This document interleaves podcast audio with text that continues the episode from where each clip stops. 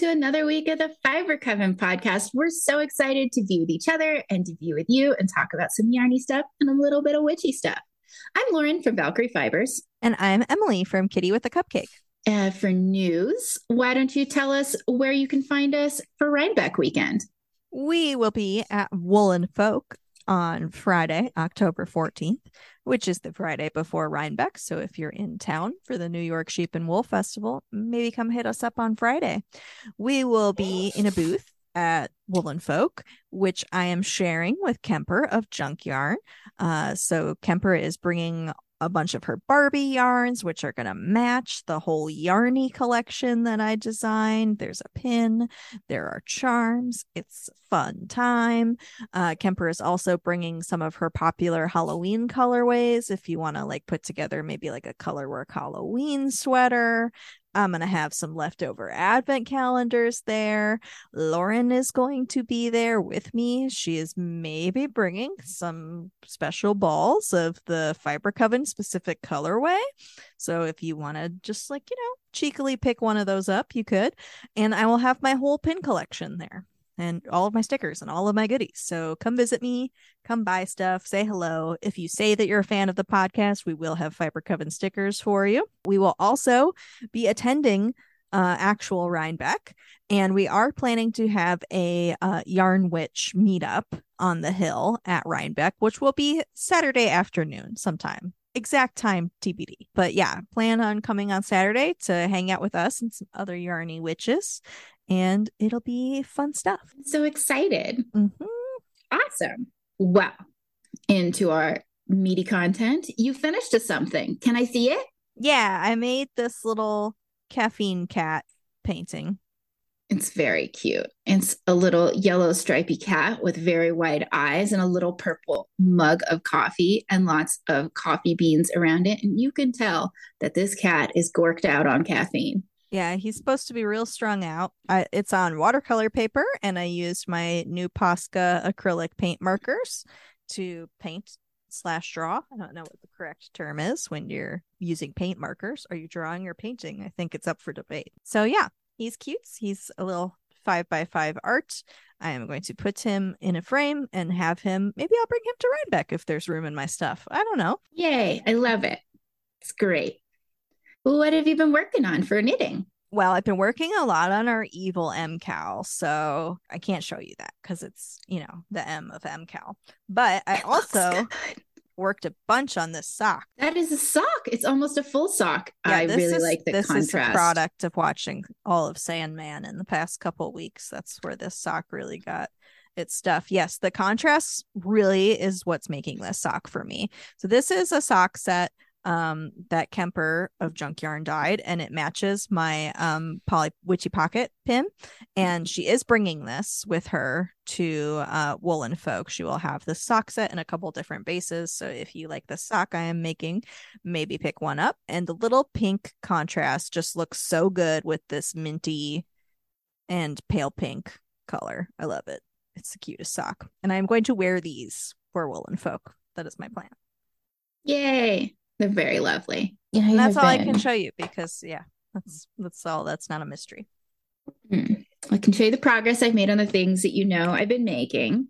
I have done a fair bit on Hat Dana number four. This is the exact same as Hat Dana number three. The one so that you already a, made. Yeah. mm-hmm, so I can have a matching one with my very knitworthy friend who also is a supernatural fan. Mm-hmm. This is a mm-hmm. supernatural themed yarn called They Ate My Tailor and an MCN base by Fresh from the Cauldron.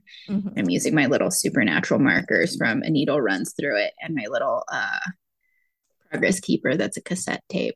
Mm-hmm. I will. This is going to be my project that I'm going to bring to the yarn crawl. Nice. So hopefully I'll work on this while I am chatting up people at Sierra Nevada Yarn Crawl. Cool.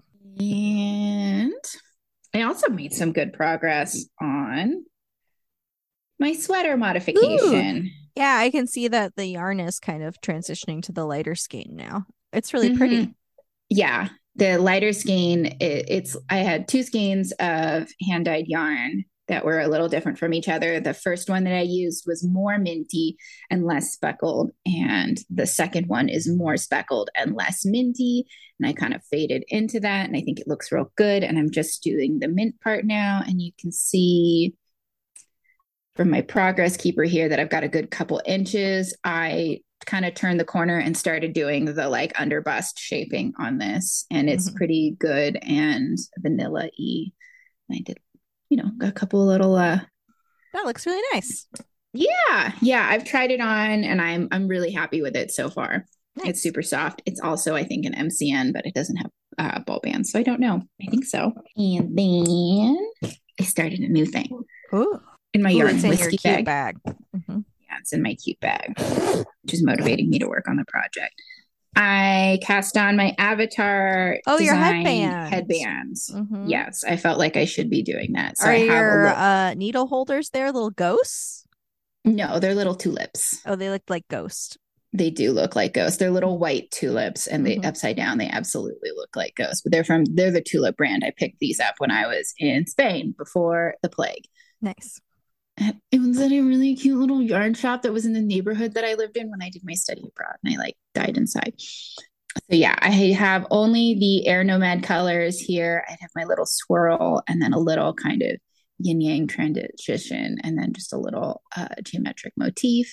Cute. Uh, I'm doing this on size ones. Feels good to do something sock ish. Nice. But this is not going to be sock. It's going to be a headband. It's good. I'll just do like one rotation through all the colors and I think it'll be headbandy if it's a little big, I'm going to put a twist in it to kind of take up some of that space. If it's a little small, I won't.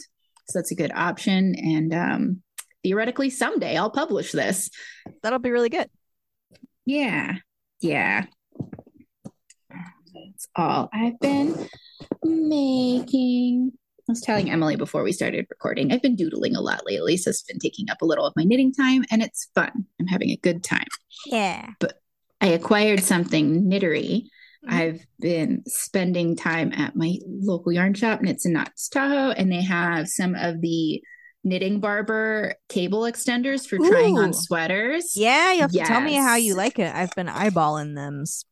Mm-hmm. Oh, I also got some little dinosaur stitch markers. Eh. I think some of so I got like doubles of these things for giveaways. There's gonna be yeah, for giveaway reasons. Yeah, the green ones, and it comes with uh, two 30 inch cables and one 60 inch cable extender on here. I couldn't believe how much the, how well these work. They're great. They're amazing. Highly recommend 10 out of hmm. 10. Maybe I'll need to get some. They think there's more in here than I need. If you want a 30 inch one, I can just give you my extra one. No, perhaps. We'll see. Okay. We'll see. Mm-hmm. Yeah. Knitting barber cable extenders. Like revolutionary product 10 out of 10 highly recommend. Well i'm so lazy when i want need to try on a sweater. I'm like i don't want to transition this to waste yarn or like mess with the twisty cable extender stuff. Wow. so. So much easier. The plastic that or whatever or silicone or whatever it's made out of i don't know what it's made out of. Uh, it is a little grippy which is like good and bad. It's a little bit of a pain to get the stitches back onto the needles, but it's also good that they're not going to just slip off into oblivion and get right. lost. Mm-hmm. But really sturdy. Like I, the sweater, I tried it on my little sweater modification, which is something with negative ease. So it was stretched out and it held all the stitches perfectly. That's awesome. Love it. What did you get? I got some art from Yoshi Yoshitani. I um, requested one of her palette trios as a birthday present from my mom, which she got me. So this is the palette. And these are little pieces that Yoshi Yoshitani does that are she uses this palette and she just like makes three pieces with that palette. Mm. And she has a bunch of different ones. There's fairy ones. She has actually she just did a Studio Ghibli one that's really cute. But she did these kind of pink and purple little Bunad witches and I thought that they would look really cute in my studio. They're really sweet. It's a little print set. Yeah, they're little prints. Very cute. Little square prints with this peachy background, little witches doing witch stuff. They're really lovely. Yeah, and they're like black and purple and like a magenta pink with peachy. And I think they're really nice. They are lovely. Mm-hmm. Those are mm-hmm. great. Is that the person who did the tarot deck? Yeah, the the folklore tarot deck that I got. It's the same artist. Nice. Yeah. So I yeah, I I looked at her site when I bought my first little batch of art for the studio and I was like, "Eh, there's nothing that's like I feel like is really the colors I'm going for in here." And then she made this and I was like, "Well, fine. that's exactly the colors I'm going for." yep. Speaking of tarot artists, I didn't mess up the transition this time. Dramatic pause. this week for a cult corner, we're going to talk about Pamela Colman Smith, who is the artist behind the Rider Smith Waite deck. Yes. And the reason that deck has three names is because the the Rider part of the deck is the publisher of the deck.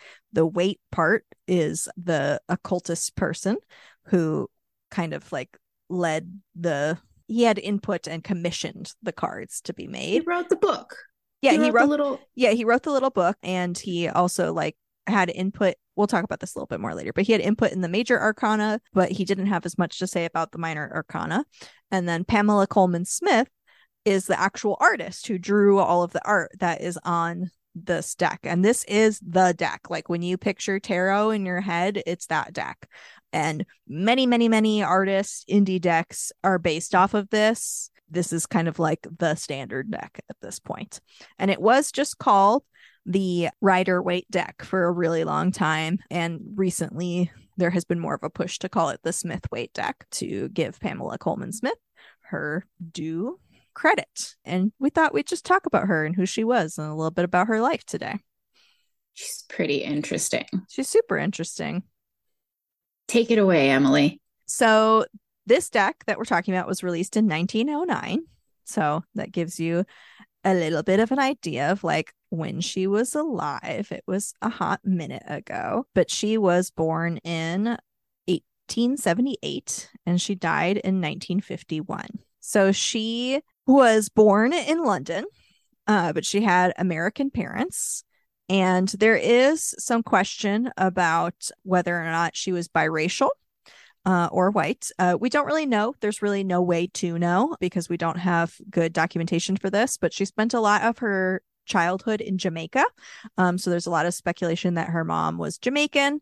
There's also some speculation that her mom was Asian because there are some references to Asian culture in some of her work, but she might have just been studying it and she might have just been like, whatever, call me Asian. I don't care because people were like othering her. And it was the early 1900s. To be fair, in the pictures that I, I saw of her, it does, in some of them, it looks like she might have a monolid yeah. eyelid. Mm-hmm. Yep. Mm-hmm. So we don't really know, uh, but she was definitely treated. There is documentation that she was treated as other in society. Mm-hmm. There's instances of people referring to her as various races and treating her various ways. She definitely so she, seemed to have run with that. Yes, for sure. And she was really inspired by Jamaica's folklore, and that really affected her work and just her general vibes. She went to New York in 1893 and enrolled in the Pratt Institute. And she only attended for two years and then kind of left to do her own thing and she was super involved uh, in like the fiction like literary world. She was good friends with william but- butler yeats and uh, even did some illustrations for him. And, and she also uh, published her own stories um, the anansi stories which was a collection of jamaican folk tales. And she did uh illustrated version of Widdicombe Fair which is a English folk song. She was friends with another famous author, one Bram Stoker, mm-hmm. which is mm-hmm. interesting. Uh, my modern rereading of that was just like, oh, Bram Stoker, you are a hot mess of a human, uh, which he really seems like, bless him. And it turns out that Pamela Coleman Smith illustrated his 1911 book, The Lair of the White Worm, which is thought to be the worst book ever written and oh. let me tell you, I have seen the 1988 cult classic film, and it was one of the worst movies ever made, but just so bad that it was enjoyable. I highly recommend that if you enjoy uh, adult recreational drugs, whatever they be, like a, a few beers or or anything else you might like, to just get loose and watch this 1988 disaster of a movie starring a very fresh faced uh, Hugh Grant as well as a young Peter Capaldi. Oh, fun. So if you want to see just a Freudian nightmare of a fantasy movie it, with like soft core porn vibes, just like mm-hmm. strap in for this 1988 masterpiece. So nice. I just wanted to talk about the movie. love it, love it. that Pam, but Pamela Colman Smith's. Uh, I saw the the two pictures that she illustrated for this novel, and they are very very cool colors, very interesting. I liked them. Mm-hmm. Yeah, in 1901, she had a weekly salon at her London studio and apartment, and she started her own journal publication, The Green Sheaf, um, which she was the editor of, and she also would contribute her own writing and illustration to that. Um, during this time, she also got into miniature theater and would make like really cool sets for little like puppetry performances, basically. I have in my little notes here, I wrote zine, the green sheaf. Yeah, yeah. It was totally, that's totally like Victorian zine. it was a Victorian zine that ran for about a year. And I saw that she tried to incorporate as many female authors as she could. Mm-hmm. Yeah, which is mm-hmm. cool. The Anansi stories that she published uh, got her a lot of recognition. And if you read it today, she toyed with some like gender conventions, and uh, some of the women characters in the stories had more agency than a lot of stories featuring female characters at the time would have had. And she even made the gender of some of the characters ambiguous. Uh, it's exciting, but yeah. I do feel like a lot of pre colonial mythology is. Yeah, it's like present was. in the story. Mm-hmm. Like traditional Norse mythology, there are very there's there's a lot of gender fluidity. Yep. In that. She also um, wrote those stories in Jamaican patois, which would have been an abnormal decision at the time, but is neat. Uh, Does that mean just like a phonetic dialect? Yes. Or okay. Yes. Mm-hmm. Thank you for teaching me a new word. Okay. I the little rabbit hole I found in this. Can I talk about the Hermetic Order of the Golden Dawn?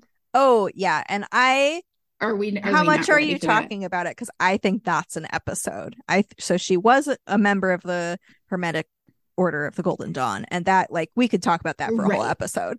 and we will talk about some of its key players. Like, uh, uh spoiler alert: Aleister Crowley popped into this one, and he's going to get an episode at some point. Oh yeah, there's yeah, there's he's, a whole. so many can is it time? Can I do the cliff notes of the Hermetic Order of the Golden Dawn? Yeah, you could you could do a quickie. Yeah, so this was a Victorian secret society.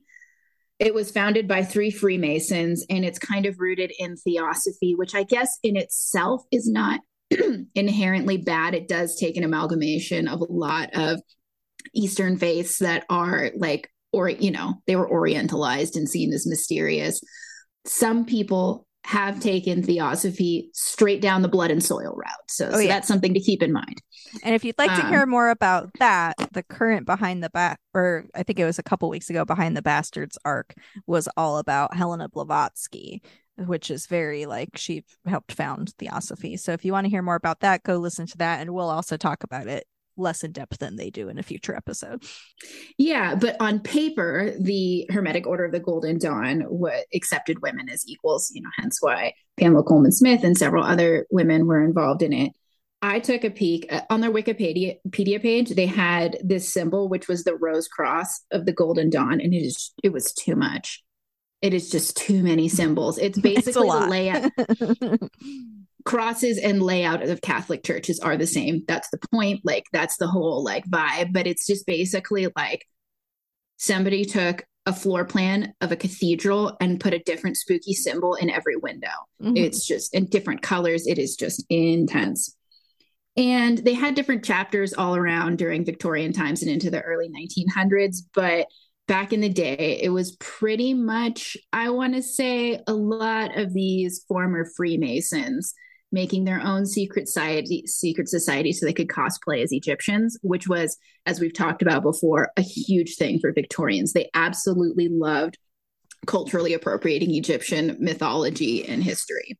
Yep. And they kind of had this like tiered system where there was like your borderline initiates and then your higher up level and then a third tier called the secret chiefs which was either you know the rich white dudes who originally founded it and or depending on who you're listening to some supernatural beings of like oh. esotericness so like depending on what you read like the the innermost circle of most enlightened was mm-hmm. you know was either just dudes who made this up or it was like secret supernatural beings. Nice. And that and that's just kind of the rundown of this occultist uh, secret society that Pamela Colman Smith was in. Yeah, and uh, she was raised Swedenborgian, which is a mystical denomination of Christianity. So it's kind of like Christianity with like some occult plus stuff. So she was like pretty prepped from a young age to be into uh, metaphysical like occult kind of interests and she started to interact with the hermetic order of the golden dawn in 1901 and A.E. Waite was a grandmaster of the Hermetic Order of the Golden Dawn, and he is who commissioned Pamela Colman Smith to create the tarot deck. Uh, he also had American parents. Oh, I didn't know that. Mm-hmm. Cool. But yes, this this all happened in England. That's kind of like where this order was based for the most part. And he offered a lot of direction for the way that the major arcana should look. He had like notes that he gave her about like symbols and stuff to include in major arcana, but she is quoted as saying that she was kind of like allowed to just do whatever she wanted with the minor arcana and like added a lot to the symbolism of the minor arcana of tarot and like how we define those cards today, which is super I think so. Yeah. And they previously to her deck, the minor arcana were much more similar to like playing cards, where it was just like the symbols and the numbers. But like the fact that there is like a scene on the Smith Waite cards was kind of an innovation of hers. Hmm. Yeah, but it did definitely take off of like the it, it did build upon the centuries of tradition of European yes. playing card tarot decks, mm-hmm. specifically the Marseilles and the Sola Busca, which are the two Italian ones. Yep. And some of the people um, that are shown on the cards are believed to have been modeled by her friends. Um, Ellen Terry's daughter was the Queen of Wands, and the actor who played Sherlock Holmes was the Fool. Oh, mm-hmm. That's yep. fun. Yeah, William Terrace was good friends with her, and uh, his castle that he owned and is now like a museum about his life has some of her original works displayed in it today, which is cool. Neat. Yeah. And Pamela Colman Smith said that this was a really big project for very little money. Uh, so she was not paid very much for the work that she did in this. She was paid, but not very much, probably because she's a woman. And she didn't get any credit on the original deck. Um, her signature is present in all of the card designs, um, which is good because, like, we might have lost who actually created that work if that wasn't there. Um, but yeah, she didn't receive any credit in any of the original publication details um, for the cards. And the the rights of this deck and who can print it have been passed around a bit because obviously it's over 100 years old at this point. Uh, it was published in 1909. They've done a good job about crediting her and making sure that her story is included along with A.E. Waite's story in current publications, but that wasn't the case for many, many years. So she was kind of like a ghost author a little bit for a hot minute there. Yeah. Mm-hmm. Yeah. That's super interesting. I really enjoyed learning about her. Yeah. And actually, the uh, art that she made for Bram Stoker's Lair of the White Worm is one of the last contributions she made to art. She actually converted to Catholicism uh, the year that that book came out, and she got an, a small inheritance and just like kind of purchased a house in England and like went and withdrew from the art world. She did do some work for women's suffrage and did some like work for the Red Cross but she didn't really do any more professional art things for the rest of her life. And she died at age 73 and was basically poor. She didn't she didn't really get any lasting uh effects from this really big contribution to uh tarot and art in general because I think that aside from occults like her artwork is so prevalent in those cards and it appears in so many films and movies and stuff that it's kind of crazy that she didn't really get anything in her life for that. Yeah but at least we can uh, we can know who she is today which is good Yes. And then bonus personal life. Uh, there is a lot of speculation that she was not a straight. Uh, she lived for a long time with a woman uh, named Nora Lake, who was her companion and business partner. And lots of people think that they they were doing the the quote unquote roommates thing that you, Cue you, the vine. Yeah, that you do in Victorian times when you're mm-hmm. a lesbian. So mm-hmm. Mm-hmm. they were roommates. But they were roommates, yeah. And she didn't marry anyone. So again, probably not a straight. Hooray! Mm-hmm. Yay, Pamela Colman Smith. Everybody who does witchy stuff should know more about her. And I'm very happy that you suggested this topic so that I could learn about her. Thanks, Emily. Yeah, totes. Great. So I guess that's about it for us. We can talk about promo we have an advent kit you can buy. Well, Emily has that I contributed to. Why don't you tell them about your advent kit? Are you sick of hearing this yet? Uh, it's I'm the not. trick. it's the trick or treat advent calendar. It's a Halloween advent calendar.